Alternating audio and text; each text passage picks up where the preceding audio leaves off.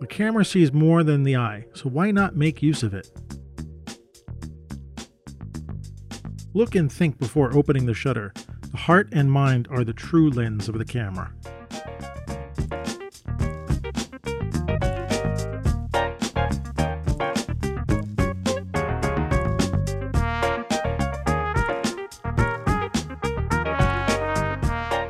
Hey, welcome to the Street Shots Photography Podcast. This is Antonio, and welcome to episode 104 for the end of August. 104. Actually, that was the number of my that was the number of my junior high school. I, junior high school 104. Anyway, poof, the end of summer, right? End of August, end of summer. Uh, although for those of us uh, on the other side of the equator, it's the end of winter, I guess, and you guys are going into the spring. So yeah, I hope it uh, it all works out for you guys down there, um, or for us up here. I don't know how it works. There's no up and down on Earth. It's just anyway. I'm not going to dig a hole that direction. Uh, so hey, welcome to the show. Uh, I got a couple things before I get into the show. So guess what? Street Shots has a new website. Yeah, yeah. I decided to move it away, move the uh, the uh, podcast away from the Switch to Manual site because it uh, the show has really become its own thing and it's become really separate from Switch to Manual now that Tom and I are not together and Switch to Manual. I have other plans for Switch to Manual, so I really wanted to move the podcast away. And frankly, it was a lot easier to uh, create a new website than to try to really sort of pigeonhole uh, a lot of renovations into the Switch to Manual uh, website for the podcast. So I just decided I just went and got a new domain and fired up a website. And guess what? The new domain is really cool. The uh, podcast domain now is streetshots.photography. I was like, I was actually kind of amazed that that was available. Uh, but yeah, we I got my own website, and it's very very simple to remember: streetshots.photography. I'm also going to keep. Uh, I'm going to put the show notes there, and you know, a link to listen to the show, uh, and I'll have a comment section and and whatnot. Uh, I'm also keeping the show notes on the Podbean page because that's where the show is actually published, and you know, I want to maintain that going on. And uh, you know, I'll put links to the new website on the Podbean page, but I really want everybody to start going to the uh, streetshots.photography website to listen to the podcast and actually start discussions and stuff like that. So when you go there now, it's it's kind of sparse. I haven't I haven't fully moved in yet, and the paint is still a little wet. Um, but you know, it's got the three latest shows there. I'm gonna I guess I'm gonna have a page with all the shows. I, I still have to go populate the older shows back there, and that's just I haven't gotten around to that. And uh, you know, I really hope you guys like it. I actually am kind of happy to start something fresh and. Uh, you know, I've been saying I've been wanting to redo the website, you know, the Switch to Manual website, and this ended up just being, you know, a better thing and easier thing to do. And this way I could start from scratch again and, and have it really just dedicated to the podcast. So I, I hope you like that and I hope you spend some time uh, you know, you know, we can get discussions going on there. Like I said, it's still new. I haven't, you know, I haven't put any, you know, uh, blog posts or anything up that yet. Uh, but you know, that's that will that will come as the site grows a little bit. So, uh, anyway, what's the second? Oh, so this is really cool. Uh, just before I was getting ready for my evening stuff, I, got a notification on Facebook that my name was tagged by a company called Phlearn. Bear with me, it's P H L E A R N. Uh, I've never really heard of them before. I might have heard of them, but I, I don't really think so. Um, but they posted an article on their uh, website called The Best Podcast for Photographers. And, and guess what? I made their list. You know, um, but just you know, okay. So just to make sure, uh, be clear about this, it wasn't on the top of their list, right? Let's just say that uh, the show got an honorable mention. Um, but you know what? The honorable mention was higher in the in the uh, in the uh, article than even the Petapixel podcast. you know, those guys do good work. But I just I was like, wow, you know, I didn't know that uh, I got recognized. But uh, you know, I, like I said, I wasn't really aware of, of Phlearn, and I hear that they're a, a website to uh, that that run um, tutorials and stuff like that. So I wanted to thank them. I hope you're listening.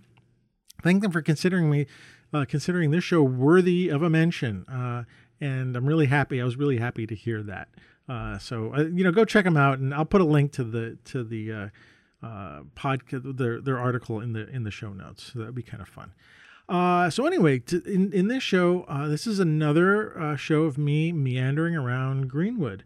And what happened was the other day, I, I just I was locked in the house. I was working, and I just got stir crazy. I had to get out, and, and I've been because I've been kind of cooped up all summer. Uh, I really didn't get out and do all the things that I wanted to do during this uh, break that I have. So uh, when was this? Today's Friday. This was yesterday. Yesterday I received a, a new lens in the mail, and so I'm looking at the weather. It was really nice out, and I got this new lens and I, I grabbed the microphone, my little my little uh, field microphone, and uh, you know what? Like I was thinking, like, well, I'll go out there and record the show because, frankly, uh, the way this month just sort of sped up, uh, I didn't really have a chance to put together a cohesive subject for tonight's episode. So I figured, you know what? I'll grab the microphone. I got my iPhone with me. I'll be out there with this lens in Greenwood. You guys have heard me out there before uh, something will come up, right? I'll just go out there and, and, you know, I walk around and I'm talking to myself.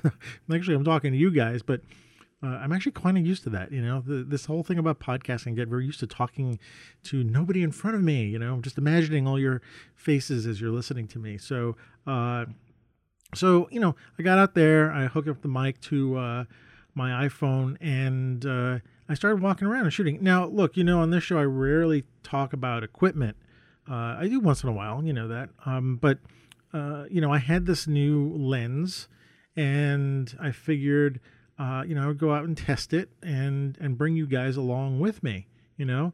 And i thought maybe i'd rant about a couple things as well because you know me as i'm walking around and i start thinking of stuff you know not really bad rants but you, will hear. I don't want to spoil anything. So i mean if you don't want to hear me rant or talk about a new piece of equipment uh, you might want to skip this episode and wait for episode 105 um, but i actually i actually enjoy you know when i'm out there and actually kind of forgot all the things i talked about i don't just talk about the lens. It's not a, a, a review of the lens I do talk about how I got it, and there's a little bit of a story to that. Um, but you know, it is you, you, if you listen to the show enough, you, you, know I've gone out in Greenwood and talked about stuff. It's it's like that, you know, and I kind of do that sometimes when I don't really have a, you know, kind of a, a tight subject to talk about. But I hope you enjoy it. And um, oh, also please excuse the there's a little bit of a sound quality issue. Uh, the the the sound is a little too hot uh, that's because I have no way to monitor the sound while I'm walking and talking. And actually, th- I thought I had the microphone far enough away. So it's a little distortion in it. You can still hear, it's fine. And it, it won't blow your ears out while you're listening. I'll make sure. I still have to edit the audio to put it to the show. But uh, just please forgive me. I'll, I'll, be working on that when I go out and do these uh, these walks with uh, with my iPhone and, and, the little microphone. So anyway, uh, so just you know, here it comes. Please enjoy today's wanderings.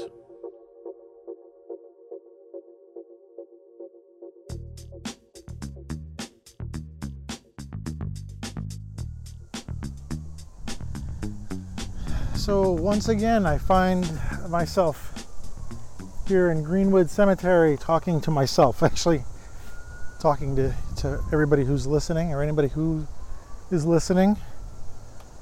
Uh, it's the end of August, and I've had my, uh, as I've been telling everybody, I took my break from one of my jobs uh, with a lot of kind of intentions to do all sorts of things I go back to work next week, and I didn't do pretty much anything. I mean, not entirely true. I, I worked.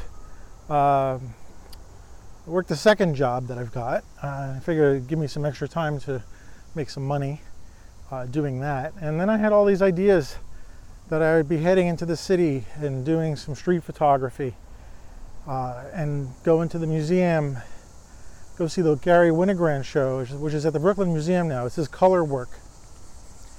And I have yet to do either of those. And in fact, right now I'm in Greenwood Cemetery and it's it's Thursday, what is it? August 29th. I go back to work on the 2nd. So I, I literally waited for the last minute. It's even it's even like it's close to five o'clock. And I waited till the last minute to get outside and I, I, I picked Greenwood Cemetery because sometimes I just have to get out. Uh, even though I've been here hundreds of times it seems already. Um, I, I, just needed to get out of the house, and uh, I got a couple of couple of reasons. Well, certainly uh, a couple of reasons to get out of the house. Obviously, to get out, uh, getting stir crazy, and I can't always work all the time. You know, Just can't can't. You know, all work and no play makes me crazy. uh, and so, yeah, kind of a missed opportunity to uh, to go and do uh, kind of the stuff I was doing. But you know, there's always there's more time. I can I can do all these things, uh, and I don't have to be on vacation to do them. So, a couple of things. Um, let's see where to start. Well, let's start why I'm here. A couple of reasons I'm here. Mainly A, to get out of the house, and B today I received in the mail a lens that I backed on Kickstarter. Uh, and I'll get into my Kickstarter adventures l- later if I remember to, to, talk about it. But it's a, a, lens by a company called Kamlan, which I'd never heard about before, I don't know, a little while ago. Kind of in the same department as Seven Artisans and, and uh, Samyang and these weird named lens manufacturers. And you know what? Uh, I've always been one of those, I had been always one of those photographers, people that, uh, excuse me, I got a little wind noise here, but I'm outside, so what are you to do? I've always been one of those people who likes to buy the manufacturer's lens. So when I'm with my Nikons, I tended to only buy Nikon lenses. Now I've been sort of conditioned to do that because way back when, when I was buying Nikons, the only other lens brands there were was uh, let's see, Tamron and uh, Sigma. Where there was also, uh, for those of you who are old remember, old enough to remember, there was Spiratone. And they didn't really make, well, they did make lenses. Either that, I bought lenses and slapped their names on it. Spiratone, for those of you of the right age, remember they were like the bargain basement of photography equipment.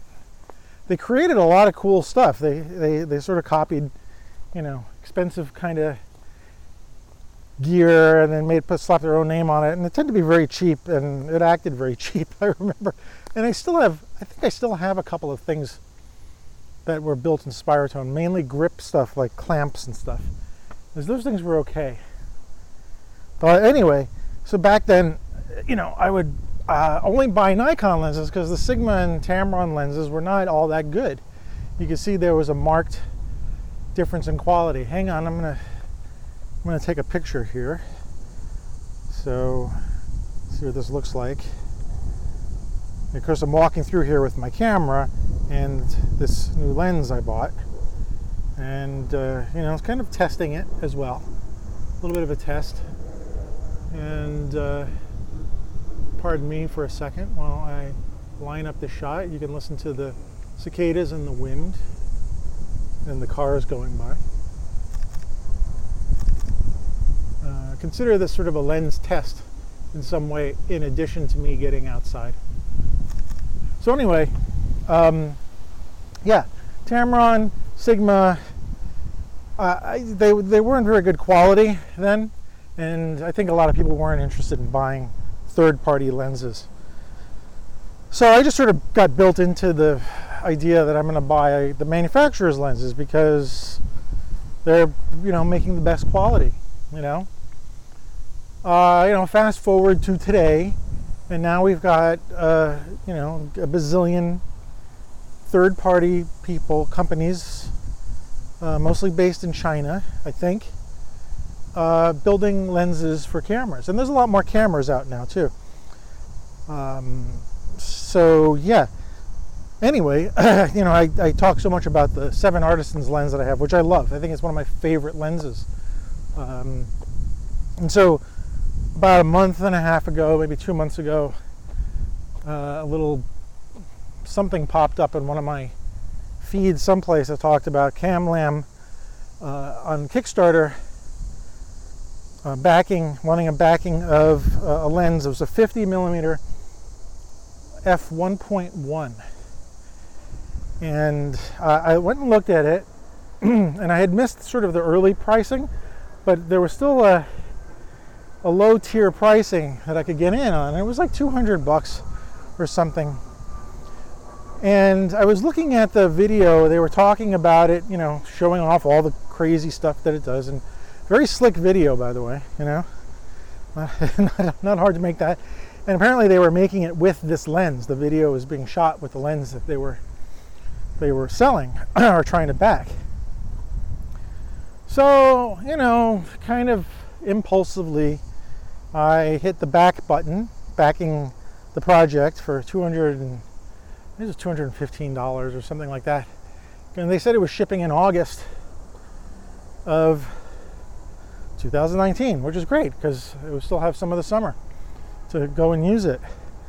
And of course, I hit the back button first. I paid for it, and I, you know, I knew I heard of Kamlan lenses, but then I went and double checked, and yes, they exist they had a whole bunch of stuff, and they pre- they actually had a previous version of this 50 millimeter 1.1 lens. So I kind of knew I was backing something that was probably going to work out. You know, when you're in Kickstarter, you're always taking a chance on backing something because you don't know if the company that's making it is going to make it, run away with your money, or if they make it, it's not going to work. And believe me, I've had had a few of those, which I'll talk about after I get to this lens. But Kamlan was there. They had a lens, and I did a you know little search, and some reviews were there, and they you know they were more pluses than minuses. And I know with these third-party lenses, there's always some there's always little questions about them. But since I've since I've gotten into Fuji systems, and in general because it becomes more expensive to buy the manufacturer's lenses and i, I do want more lenses I, have gotten into uh, you know i've sort of relaxed and, and started getting into third party lenses. Now this is nothing new. I may have talked about this before. And third party lenses have been around for a while and they've been very good for a while. The sigmas and tamrons of the world sigmas are actually making very very good lenses that are some in some ways better than the manufacturer's own lenses. So, you know, that issue for me is past. I was like, third party lenses are great. When I got into the Fuji system, I thought I would experiment because there was a couple of lenses that I wanted that I couldn't afford. Oh, there go some geese flying, Canada geese. Last time I was here talking to you, I think I remember hearing, seeing geese as well. So I, can't remember the first third party lenses I bought was the um, might have been the Lensbaby, and you know that really that really set it off for me. I was like, you know, this is great, and now I can get you know any pretty much any kind of lens I want. If I'm willing to you know deal with maybe manual focus on a bunch of them because a lot of the third party lenses are manual focus then you know, big deal. You know, I can get a good lens for 30, you know, not 30 bucks. I can get a good lens for like less than $100 and I can open up my, you know, my uh, visual palette a little bit more with the different kinds of lenses I could get. So anyway, going back to Kamlan, uh, you know, I thought for a couple hundred bucks for a 50 millimeter 1.1 lens, I thought, well, all right, why not? Now I've got already, let me think here. I've got an Nikon 50, uh, which is a 2.8 lens. I've got a, um, what else do I have? I have a, actually a Seven Artisans, I think it's 1.8 50 millimeter. And I have some Russian lens with a screw mount, and that's also like a 1.8 millimeter. Um, I've used my Nikon with the adapter, uh, which is nice. It's a little uh, twitchy and uh, the Seven Artisans, that's okay. It's not great. It doesn't have the, the same kind of vocabulary as the 25 millimeter Seven Artisans. That's my favorite lens. You know, obviously because it's twice as long, but it just doesn't. I don't know. It's okay. It's it's fine. It was also inexpensive. And then the Russian one, I can't remember the name of it, but I, I had seen a picture someone had taken with an interesting adapter on it that. Uh, that didn't magnify the uh, the lens, and I, really liked the the way it looked, but I haven't bought that adapter yet. So I was just using a regular screw adapter. And that lens is okay too. It doesn't, you know, it doesn't quite have what I was looking for. Uh, so yeah, why am I buying another 50? Well, mainly because the 1.1 really like intrigued me. I think because I'm not going to say the B word. Uh, I didn't grow up saying that B word, but the out of focus parts in the video actually look pretty nice. And there was a couple of other things about this this camera, I mean sorry, this lens that uh, that seemed to fit really nicely for video. So as I'm looking at it now, first of all, it's got the shallow depth of field, which can be nice for certain video projects. Uh, it has a stepless aperture ring, which is very good for video because it doesn't click, it doesn't make noises. You can change the aperture without making sounds. And uh, the focus is a very long play in it. So it takes a long time to get from infinity to the 0.4 meter close focus on it. So that's kind of nice for video. You can actually do some nice pull focuses. So the, the lens is definitely built for video in mind. And my other lenses that I have are not, uh, the other 50s I have are not built for that. So I was like, okay, well, uh, you know, I, I, I, am shooting a little bit more video with my Fuji cameras, and, and it'd be nice to have, you know, uh, a lens that was kind of built for that as well. So with all those things in mind, and the fact that I was like, I love to buy another lens, I also would love to have a lens that's this fast. Yeah, I made the plunge. And okay, so it came, fast forward, they shipped in, like, they actually shipped in August, and I got it today. Well, you know, the second to third to last day of August and you know, I got it in the afternoon after I ate lunch, and I was looking at it. And the first shots I always take with a new lens are my cats, one of my cats at least, uh, because I got to shoot something right away. I love photographing my cats, and hey, blue jay, and cats are really good to test on because they twitch around a lot, you know, so it makes it interesting to see how fast I can focus it. It's also good to test the sharpness on them, you know, because the I love to focus on their eyes, and no one likes to see what the reflections are in their eyes and see how sharp the lens is. And their fur is a nice way to check the, you know, the resolution of the lens in some way, because the you can you can kind of see how tightly, how, sharp the lens is in some way by the by how it resolves the, the fur on the on the cat. So there's all those things. So, you know, I'm looking at the. I took a shots of uh, my cat Opie and that sort of bundled up with the fact that I was getting house crazy, stir crazy in my house. Uh, here I am in Greenwood with the with the lens. So figuring I would share some of the experience here. So now uh, you get a little bit of a tour of uh, Greenwood with me. I'm at a um, gravesite of a man named George Caitlin or Catlin, C-A-T-L-I-N, and he was, he lived from 1796 to 1872, and he dedicated himself to paint and record American Indians and their customs before what he was convinced would be their imminent destruction. Uh, and the, the story goes on here. And there's a sculpture of a Native American man uh, with all the accoutrements on. Uh, it looks like it's bronze, some sort of uh, dark metal, probably bronze. Looks like it's getting a little bit of patina. And uh, this this sculpture was donated by an artist uh, for this for this gentleman's uh, grave, uh, and it's it's kind of like this one of the hidden gems in in Greenwood. You don't expect to come across this, and people have decided to put all sorts of uh, money, and someone put an apple at the foot of the of the sculpture. So I think this might be a good test of the shallow depth of field of this lens because I want this guy to stand out from the background. So what's really nice about this lens, is you can shoot. I, have been shooting at 1.1 and it's very tricky to focus, obviously. Uh, but what's nice is that I can I can go down to f2, and I still have a really really shallow depth of field, and then the lens really tightens up in terms of sharpness. So let's see if I can get a shot of this.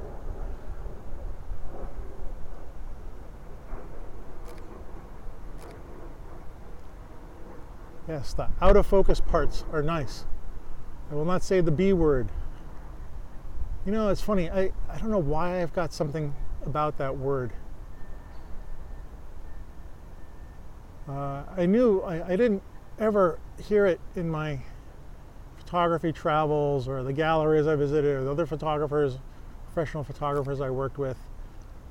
Uh, I didn't have that word. So yeah, I got something against it. Okay, so let me see.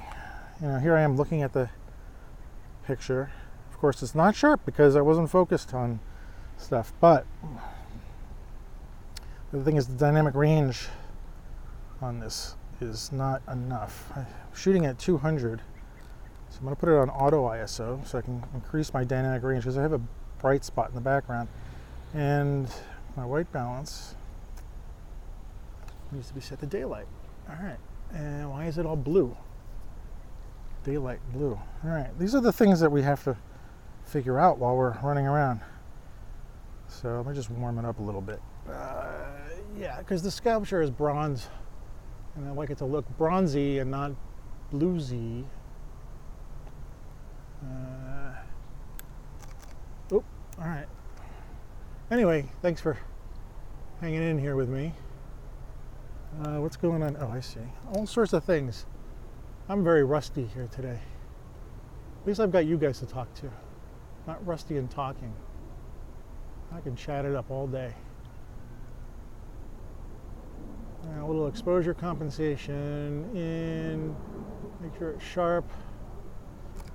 You know, wearing transitional glasses makes it really hard to focus when the camera is above my head.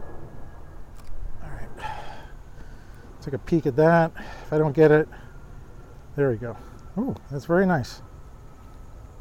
Very nice, very sharp. Uh, you know, lenses aren't all about the sharpness, of course. You know, you can have nice soft lenses. You can do what, whatever kind of lens you have. You can make it speak to you, speak to whoever you're, whatever you're trying to say with your pictures. I'm not only about sharp, but sometimes I am. I want sharp. Okay, where was I? Uh, 50 millimeter. All right, so yeah, so I get it. I start shooting in my house. House is a little bit dark, and uh, I'm shooting. I don't know, reasonable shutter speeds, wide open, and the pictures are coming out pretty nice. I'm focusing on Opie's eyes, and I get to see the reflections and whatnot, and so I, I'm pretty satisfied. I get the lens out of the box. It is really heavy it's made of metal. It's solid, right? I mean, it it weighs more than the camera, and in fact, I think this lens weighs more than my 55 to 200.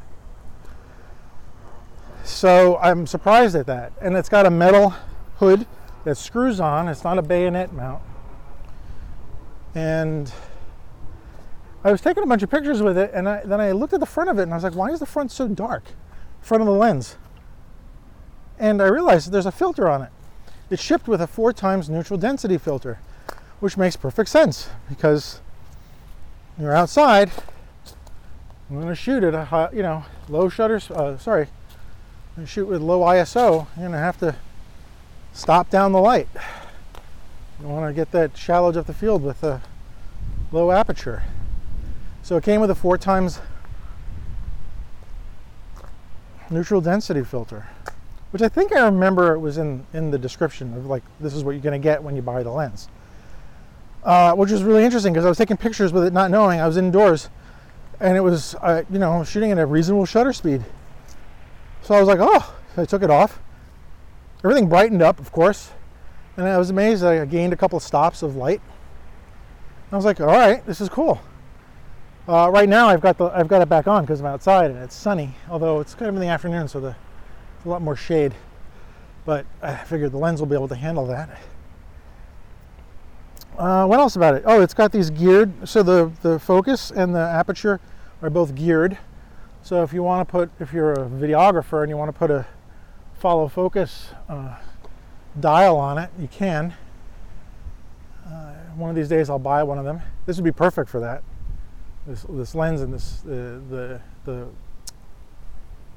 uh, focal length is really good for that. So anyway, I, you know, I, I don't make this show ever too much about gear. In fact, pretty much never. But this week I knew I have my show coming up on, you know, by Sunday. I have to get it up. Uh, sorry, I have to get the show up by Sunday. Excuse me. And uh, I really didn't have any subject matter to talk about. Kind of. Uh, kind of not in a great place personally.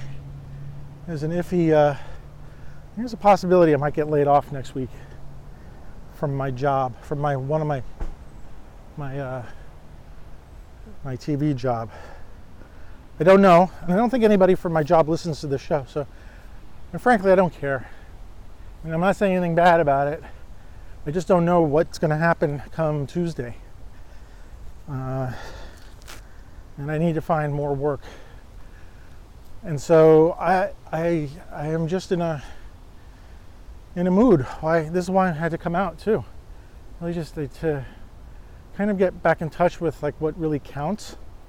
And I know jobs are important. I got to make money, you know, and I have to get benefits and stuff like that. But at, at what cost? So uh, I really haven't photographed that much during this break of mine. I bring my camera out with me every day when I go out. I don't really shoot anything. I just haven't had the. I didn't have it. I really haven't had the. No, the drive. You know, sometimes we get like that. That's fine. You know. Uh, this week, you know, I get I get a an email that the show I'm working on is canceled. So uh, I don't know what more work they're going to have for me. And so that kind of sent me in a little bit of a spin here. So actually, I'm kind of happy to get the lens because sometimes a little thing that's from the outside can distract from these other things that can kind of take over our mind. And I know that sometimes getting out and shooting is probably one of the better things I can do to sort of get me out of a out of a tailspin. Uh, mainly because it brings me back into the present. You know, I have to sort of focus on you know where I'm at and what I'm doing and what am I recording. It's all this what I want to take a picture of, what I want to try to say. Oh, hold on here. I'm photographing an interesting tombstone here. Although it doesn't quite sometimes things just don't quite get the look I want. Hang on. It's got some angels on it. And uh yeah, cool. I don't know you know, sometimes even if I know the shot is not going to be worth doing anything with, I still take the picture. You know, you have that, right? Sometimes you're, you're walking around and like you're looking for pictures, but you don't, you know, nothing's really singing, but something catches your eye. But you know, it's not, you look through the viewfinder and you say, it's not quite anything but something pulled me to it. I take a picture. And the, you know, the pleasure of it is taking the shot, knowing that you can take the shot because, you know, if we're shooting digital, it doesn't matter.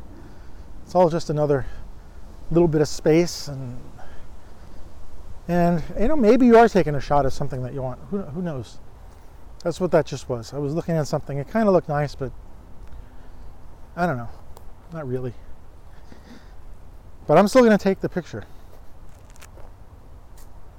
so back to let's see, uh, where was I? Okay, lens.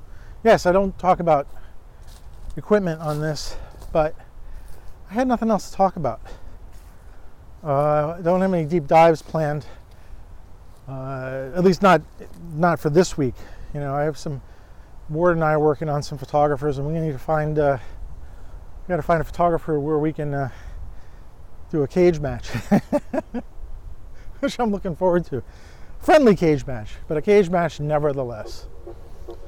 So, uh, what was I going to say? All right, so I get the lens. I'm out here. You know, sometimes a little bit of gear can get you moving.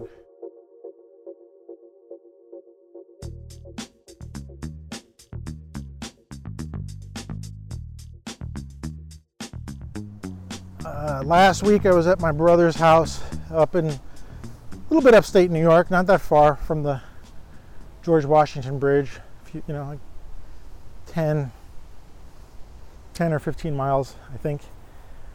And uh, he's got in his backyard, literally, uh, bald eagles. And there was his birthday party, and we're talking, and he's like, he was just saying, you know, we got eagles here. And he turned around, and an eagle flies by, just as he says that. I was like, wow. I can't believe. No, I heard they're coming back to the New York area. They're moving further south, at least in the New York area.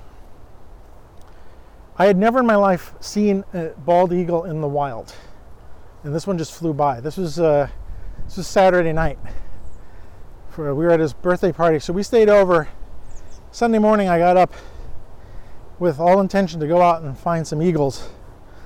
So I went to his roof or his upper deck on his uh, house, and lo and behold, behind behind his place, two or three bald eagles one was certainly a mating pair, from what I know about birds, because uh, they were carrying stuff, nest making material to the top of a tall tree. One was regular size, or one was an eagle, I could tell. The other one was huge. I have never seen a bird of prey in my life this big, not, you know, more than a couple hundred feet away in the sky. I was amazed. Luckily, I've had my had brought my uh, my camera with my 55 to 200. That's all I had with me. And I started snapping shots, and boy, did these pair put on a show. They were flying around and uh, just gliding around, actually. I think there was a third one because I, I there was just positions that a couple of them were in that didn't make any sense. That would make sense if there was three. But um, I got these shots, you know, with the autofocus and the camera. This is where I was really happy. I had a slightly higher end Fuji with very good autofocus, and this 55 to 200. It's not their top of the line lens, but it did the job of locking on the bird. And I had the the uh, um, continuous shooting going on high, so I would shoot like eight or ten frames very fast, and the thing locked on focus, and it was dead on. I, I looked at the shots, and they were not creatively interesting. You know, they were just. I'll put them up in the show notes. You'll see. They're good shots, very good shots of eagle, especially for a first timer like me, and also just like from a backyard, looking at a backyard and looking up uh, I, they're not bad. Uh, they're sharp. The birds, the birds uh, uh, accommodated me by doing all their poses that they that they do. One of them looked like a postage stamp. Just the way it was, it was carrying some twigs. It looked like it could have been olive branches, you know, like on the back of a back of a money or something like that. There we go. I got a when I'm just taking a pause here for a second, I got a sculpture with some plastic flowers on it, but sculpture nevertheless, it's actually not bad, even with the plastic flowers. It's got a sense of, it's interesting. This is old sculpture and these modern plastic flowers. And the background out of focus parts are really nice. I'm not using that word, the word that never should be said. So, yeah. So one of them just came at me and opened its wings wide span. The thing was huge. I, I, I had a hard time guessing how big it was from the distance that it was in. But gosh, it must have been I don't know. I know it's possible for at least to be a six foot wingspan, probably more. But it was at least, I mean, it was, this, this thing was bigger than me. And he just glided around. I assumed the big one was the male. Uh, gliding around like nothing's, you know, putting, you know, getting ready for uh, the nest building. So I wanted to point that out. I got I got a chance to scratch something off the bucket list, uh, and it just happened to be happenstance. I happened to be at my brother's house, and he just happens to have eagles in the in his backyard in New York City. I mean, he's still that's New York, it's upstate New York, but it's still New York City. Uh, I was amazed. I was very happy. And again, uh, I look at the pictures. You'll see they're they're good shots. Uh, I I'm happy that I had the uh, 24 megapixel camera. Sorry, again, geary thing, because I could zoom up on it a little bit and still have some information by cropping in and you know, there's something to be said for that a little bit. I don't have any problems with large megapixel cameras where you can do some cropping in, especially when it helps you get something that you didn't couldn't get, you know, with a lens. I would have needed a 300 millimeter lens, I think, to get the kind of shot that I wanted to get. And I have one. I have a Nikon one, but there was no, there'd be no way I would be able to grab these birds with a manual focus 300 millimeter. It's just that's that's next to impossible, with at least with that lens. So, very, very, very happy. Bucket list, eagles flying, checked, and uh, beautiful bird, beautiful bird, beautiful animal, I should say. Uh, we, we have the right animal for our for our national bird.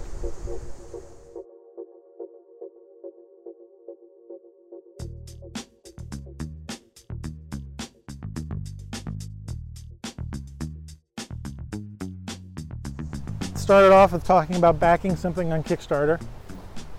Uh, I, you might have recalled, I don't know if I mentioned it on this show, and I certainly mentioned it on Shutter Time with Sid and Mac way back when, that uh, I had decided to buy a few instant cameras. Uh, I got a Polaroid One Step, the new one that they make, and I backed, um, shoot, uh, I backed Lo- Lomo camera, if I get that right. Uh, a Fuji Instax instant kind of Polaroid-like camera that shoots the square Fuji instant film. That's a that's a fun camera. I've only taken it out a few times because uh, the film's expensive. So you know, you know, but it's just sitting there. I got to use it. Uh, the other thing I backed, I backed I backed this this camera. What was it from? Yashica.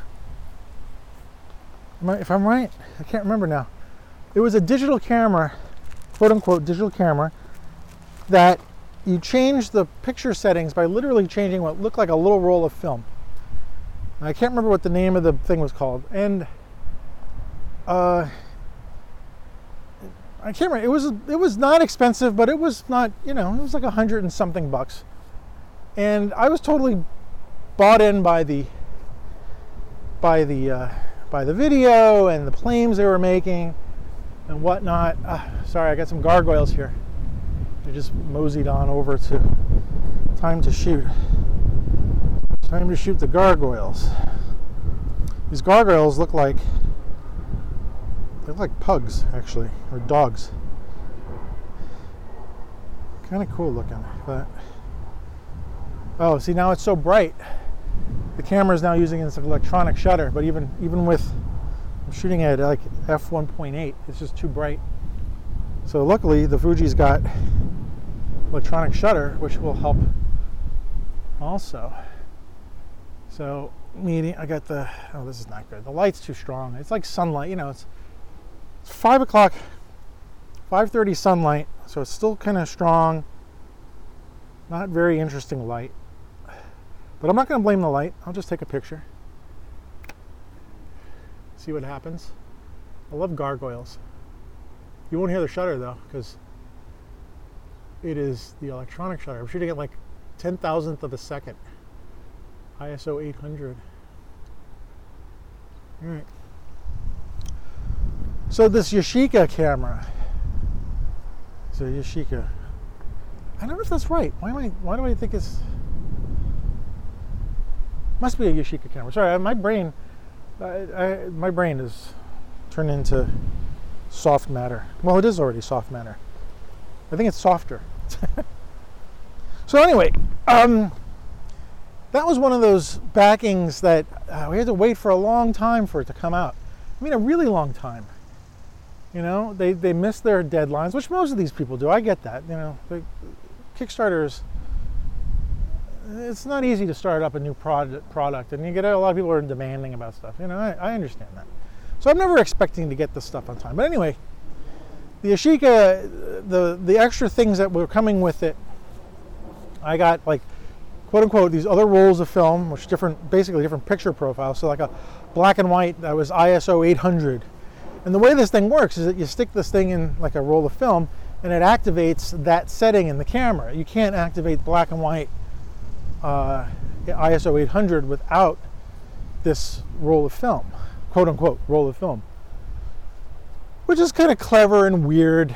You know, that was kind of half of the thing. I was like, all right. It came with some extra ones. So anyway, this thing came, right? And I set it up, which took some doing, frankly. And I took a couple of pictures. And I actually can't remember how it records. It doesn't record on an SD card, it records some other way. Whatever. Anyway, I go and look at the pictures, and they are they're the it was the worst garbage I'd ever seen. I think my original Casio digital camera from 1994, maybe, was a better camera than this thing. I really couldn't believe what a piece of crap this was. I tried all the different quote unquote film cassettes. They were all terrible. I, I used it once and I stuck it back in the box and I'm like, never more. I don't think I'm ever going to do that kind of crap again. Anybody who's come up with something crazy like that, I don't know. But I had already ordered a couple of, uh, I had already ordered that Lomo um, Lomography square instant camera. But I also put it in order for this camera called the Jolly Look. And what the hell was this? Well, I was in the mood for kind of experimental things. So this camera was a camera pretty much entirely made of cardboard. This was the this is what they were selling. It was a cardboard camera that used again it used the Fuji Instax film. But this time it used a really teeny tiny film. This, they have an Fuji's got an instant film that's like the size of business cards. So it's like a little Polaroid, teeny tiny Polaroid. And uh, I have a Instax printer, which my Fuji camera is going to hook up to via Bluetooth, and you can print from your camera. And the prints are not too bad; they're great. They're nice little things, and like you can stick them in your wallet. You know, they're good for giveaways and, and whatnot. So because I already had this printer, I thought, well, this is cool. And it's made of cardboard. And so the whole thing about this camera is that it looks like an, an old camera with a bellows and a lens, like an old lens, and it folds out and their big thing is it's made of all of cardboard, which obviously means you can't use it in the rain. And in order for you to process the film, you take the picture, you process the film, and it's got a crank. And you crank out the Instax film. And then it processes, right? And again, I'm looking at the video, and uh, there's a little bit of the whimsy of it. It looked nice. I like the old style cameras had a really nice look. And you know, the, I was looking at their rewards and stuff like that, and it ended up being like 45 bucks for the camera. And they had an instant reward thing where you could get two cameras and some film for like $90. I was like, fine. I mean, sure. Again, I'm, i know I'm taking a risk. I always know. I always know I'm taking a risk. Yes, ninety dollars is nothing to sneeze at, but I thought I'd roll the dice on this one. So this was supposed to ship, and some of you might have listened to the show, so you might remember, but it was supposed to ship sometime in 2017. I think the summer of 2017. Now, again, I know they're probably not going to make this deadline. Nobody makes the deadlines. You know, they get too many orders, not enough order, something goes wrong, there, whatever. You've heard all the stories about Kickstarter. They're all the same. So it didn't ship, obviously. And, you know, messages go out. Uh, try to make a long story short, they had a lot of production problems. They also, you know, some of them run out, he ran out of money or something. I had to move the processing. They were going to, uh, sorry, the manufacturing, they moved, moved from China to Ukraine or some such place. Uh, they had to, they, they had, I guess they, their engineering for what they wanted and their expectations from who was building it, differences were too high. So they were getting crap. So long, uh, I'm making a long story long here, but long story shorter, they they ended up having to sell cameras on in stores. Apparently, they were shipping them to places that, like, they started making them and they started selling them, but they didn't have enough money to send everybody, the people who backed them in the first place, they didn't have money to send those people the cameras. They had to actually start selling them in the stores to make some profit so they could build more to send them to the people who actually backed them. This is that's crazy in my opinion. I mean that's that's BS.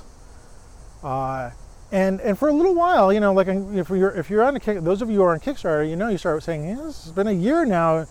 You haven't shipped. Is this even going to happen?" Or I kiss my 90 bucks goodbye.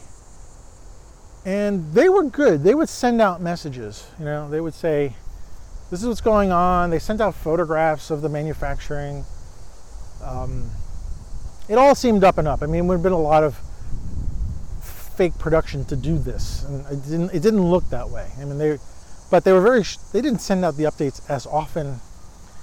And if you want to have a real good laugh, go to the comments section of Kickstarter. It's like a it's like a train wreck there sometimes. Uh, and I know I've been part of that. I had a couple. Well, anyway, for never mind. So I I changed my story here a little bit. Uh, anyway, long story. They they finally ship. I get the notice that it's shipping. I get it like I don't know a month ago, and I ordered two cameras. I figured, you know, in case one went bad, I'd have another one. You know, they're cardboard. I mean, for Pete's sake, how how long is a cardboard camera going to last? So the whole thing with this camera is that it's cardboard. The insert where the film is, and, and that keeps it light tight, is plastic. I mean, I guess they had to make, and the lens is plastic, or I don't think it's glass. It's plastic. There's a Fresnel viewfinder, which pops up, which you pop it up, and that viewfinder is kind of attached to the shutter, and I, holding my fingers in quotes, the shutter. But so it's not all cardboard, the, but the outside is cardboard, and it folds up into this neat little box it's very, I like the design. It's beautifully designed. Couple things right out of the box. I open it up. I'm looking at the instructions, trying to figure out how, to, how this damn thing works. And from what I can tell, the shutter is a rubber band. Yes, eh, you heard that correctly, everybody. It's a rubber band attached to this cardboard slide that when you lift up the, the uh, viewfinder it locks in a shutter. See how to describe this with a rubber band. It locks it in, and then you press a little plastic button on the side, which fires the shutter. I'm gonna. I'm walking by a pond here, so if you hear a little noise, that's the pond. There's a fountain going on. And I'm trying to pull this shutter up, and it, nothing's happening. It's not going down. And uh, there's some instructions about how to fix the shutter if it's not working, if the rubber band breaks. So I kind of look, I open it up, and the rubber band is actually dissolved. So this thing must have been sitting in some heat, shipping, it's been sitting in storage for a while.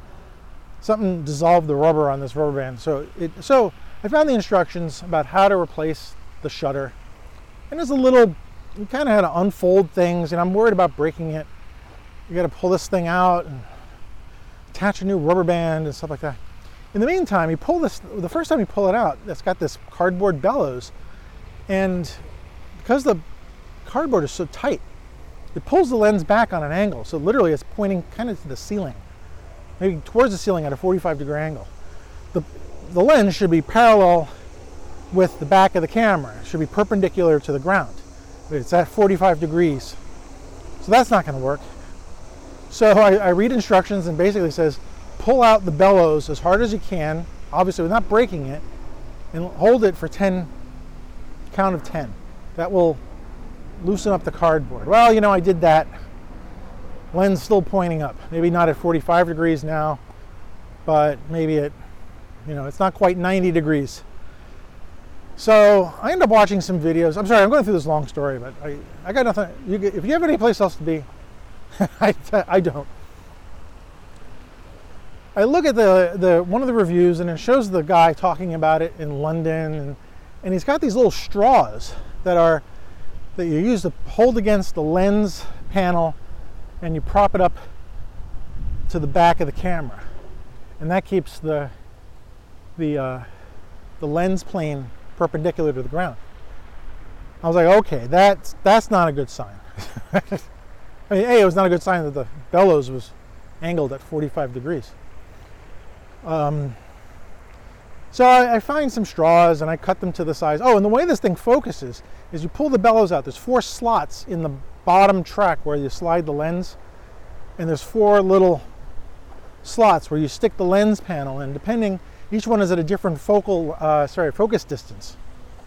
So you're basically focusing the lens by pulling this bellows in and out. But it's got these four presets.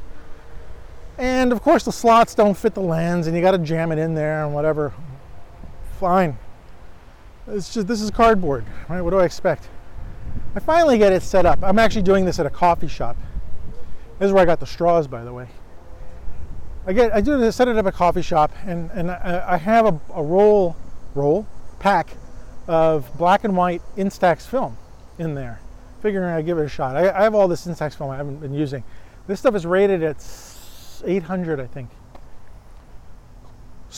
So yeah, I I put the film in there. Uh, after my coffee, I end up going around and decide to go take some take some shots with it. Um, the first shot I take is of the sky because I'm trying to adjust the shutter. Uh, you have to cock the shutter by pulling up the viewfinder, and then it has to lock in position. And if it doesn't, I like I, I, I was doing that and I hit the trip the shutter by accident.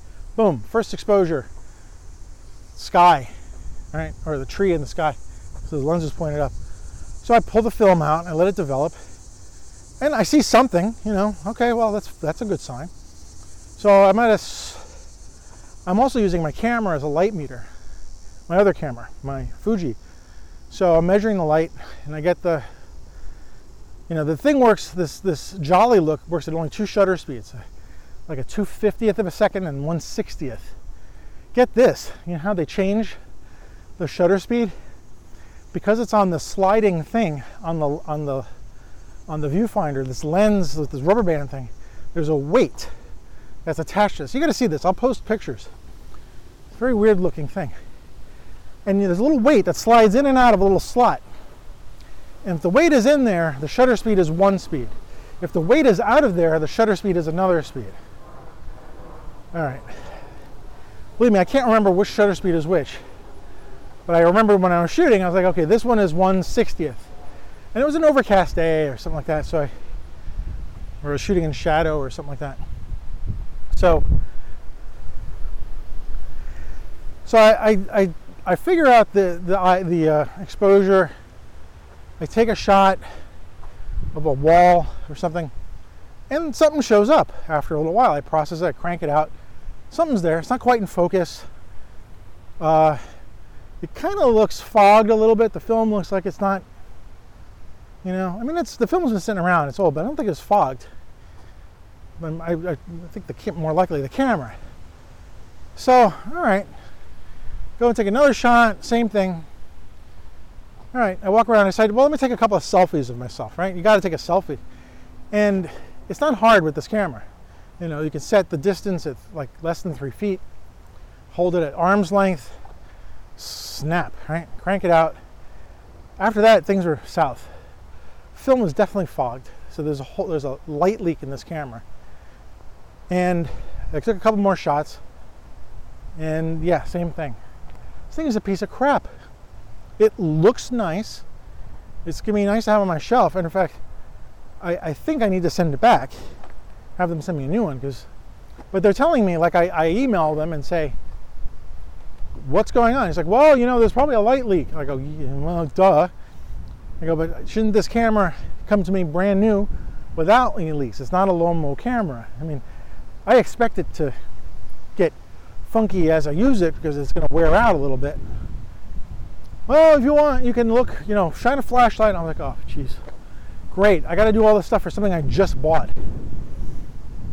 So I left it at. They said if there's some light leak, you know, contact us and we'll send you a new one. I was like, great. I'm gonna have to wait. I don't really have high hopes for this thing. I have to wait another year for them to send me a new one. Uh, held together with straws. And you know, it's another it's another Kickstarter lesson for me. I've had, you know, again, like I said, it's a roll of a dice. Uh, some things are interesting, like this lens I've got. Um, I should have checked before I hit the purchase button, like if this was a real company. I think I knew it was a real company, but you know, just to double check. And it was. And Lomo, when I when I ordered the Lomo camera, we all know Lomography. They have Lomo cameras and film and whatnot. Those guys, I was pretty sure that when I bought from them, they were gonna they were gonna produce something. And if not, they would have given us the money back. I'm pretty sure. But these other sort of off, you know, off kilter ideas that I've invested in, you know, I knew I'm taking a chance. I had high hopes, or I had some hopes. I mean, how much hope can you have for a plastic, uh, a cardboard camera?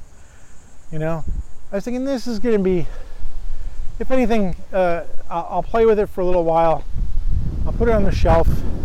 Maybe I'll take it out again once in a while. Just, uh, why not? And uh, you know, it might still happen. I have to send the, you know, I don't know whether they're going to want me to send this one back and they're going to send me a new one or some nonsense. But I think with photography equipment or, or even just like expensive kind of quirky equipment, I mean, I've heard of some lenses, some really interesting lenses being sold or being trying to get backed on Kickstarter or Indiegogo or whoever the hell, and failing people putting a lot of money into these things and these guys running away were not able to produce what they said they were going to produce and nobody gets refunds. So you know i got this lens. Kamlan Kamlan not camlam k-a-m-l-a-n uh you know and i'm happy. I'm i'm, ha- I'm really these guys lived up to exactly what they said they were going to do. They said they were going to ship in august. They did. The lens looks like what they were advertising in the video. And I can already tell from the few shots that I've taken with it that I'm gonna be I'm gonna be pretty happy with it. I think the only thing that wasn't expecting it to be is so heavy. But that has some benefits too. It's good like when you're taking especially with a manual camera, taking uh, sorry, manual shots, it's nice having something that's not going to swing around in your hand too much. You know, you want some weight. Uh, so, so there's that. That's good. And if I put it on a tripod or if I'm using video, then it's not going to matter one way or the other. Uh, I don't know how long I've been talking or how long you've been listening to me. this has been a long show, but these are these are what's this is what's going on. This is where I'm at right now. Uh, and yeah, end of summer I hope all you, everybody who's listening, had a great summer. Uh, enjoyed yourselves, and we're getting into the fall. Feels like a new year is starting. I always think of September as like the new year because it's like school, you know. Uh, but a lot of new things starting, and uh, I'll keep you up to date about whether or not I'm working. Uh, maybe I start my photography classes up again. Oh, last thing, yeah.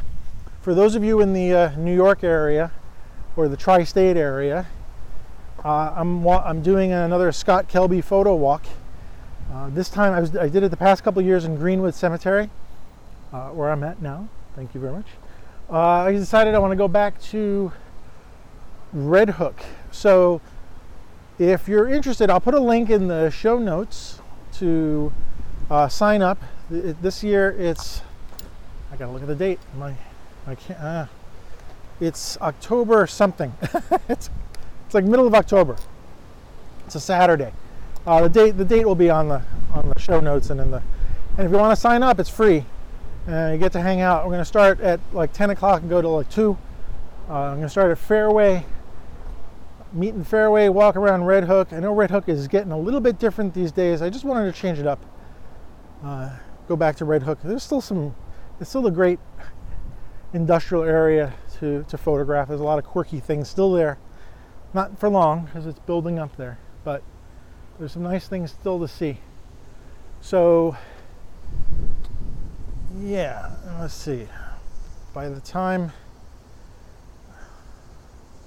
I can't tell you the day of the show. Let me see if I can see if I can find the date of the walk. I don't think I put it in my calendar yet. Uh, no. It's like October 12th, maybe. Not October 12th. It's October 5th. It could be October 5th. Anyway. So, tri state area, Brooklyn, New York. If you haven't been to Red Hook, it's a nice place to go to. I know some of you who listen to me were on my photo walks before. Uh, it would be great to be seeing some of you and hanging out. We'll walk around, take some pictures, go grab a bite to eat afterwards, and talk geek photography talk if you want, or not. We can just hang out.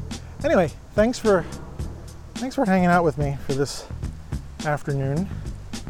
Uh, it was great, great talking to you. I hope uh, hope you don't mind me going on about my gear a little bit. Joining me out here in Greenwood while I'm photographing. I was talking mostly, didn't take that many pictures. Uh, my arm is aching from holding this this this lens. Uh, and I'll put some of the shots up, you can see. So anyway, have a good time, and I will uh, I will talk to you later. Well, thanks for hanging out with me in Greenwood Cemetery. I hope you enjoyed it. Uh, again, if you know me, I'll do that once in a while, wander around and talk about what's going on. And uh, you know, it's it's it's a lot of fun for me, and I hope you guys like it. I, I, get some good feedback that you guys you know feel like you're actually walking with me. So anyway, the uh, opening quotes at the beginning of the show are from Edward Weston and Yousuf Karsh, respectively. Uh, Weston is a true artist in black and white. I really love his work. And uh, Karsh is a great pic, uh, portraitist. Portraitist. Uh, if you guys remember, some of you will remember the uh, famous portrait of Winston Churchill. He's the one who photographed it. Uh, they both worked in the first half of the 20th century, and I really encourage you to go seek out and look at both of their work. And maybe, maybe in the future, uh, Ward and I might be do- doing a deep dive on either one of these guys, or maybe even both. We'll see. Uh, so again, you can find the show notes for this episode and all the others, although I haven't populated it, at the new website, streetshots.photography. And you can still find me on Twitter and Instagram at AM Rosario, and of course Flickr at AM Rosario. And on Facebook, I'm still doing Switch to Manual on Facebook and a Rosario photo on Facebook. Uh, you can also find me with my fellow brothers in light over at the Unusual Collective, uh, the ones that we talked about on episode 100. So go check out the site at unusualcollective.photography. And you gotta love that that dot photography domain. It fits so well for uh, for these websites. And we've over at the Unusual Collective, we've been publishing monthly essays about photography, which I, I'm pretty sure you'll find interesting. So go check us out there. If you do like the show, you can send me some exposure bucks by going to iTunes. Uh, if you subscribe there and rating and reviewing the show. And please, you know what? Tell your friends about uh, Street Shots. I want to spread the word and get more people listening to the show because I really enjoy doing this and I like sharing all this information. And you know what? Drop me a line on the new website. You know, there's a comment section underneath the episode. Uh, let me know if you like what we're doing and what we're doing, we, what I'm doing, and if there's a ways to improve the show or anything you want to, you know, suggest for talk. That just drop drop notes there. I don't have the, I don't think I have the uh, emails uh, set up there yet, uh, but you can just drop lines in the uh, in the comment sections. If you have any suggestions or topics for photographers you want to hear about, just drop them there. Let me know. And finally, the Street Shots theme music was written and produced by Phyllis Audio. You can find more about the creative genius at Phyllis Audio at phyllisaudio.com. That's P H Y L L I S audio.com. And until next time, keep shooting and working at it because things will begin to happen.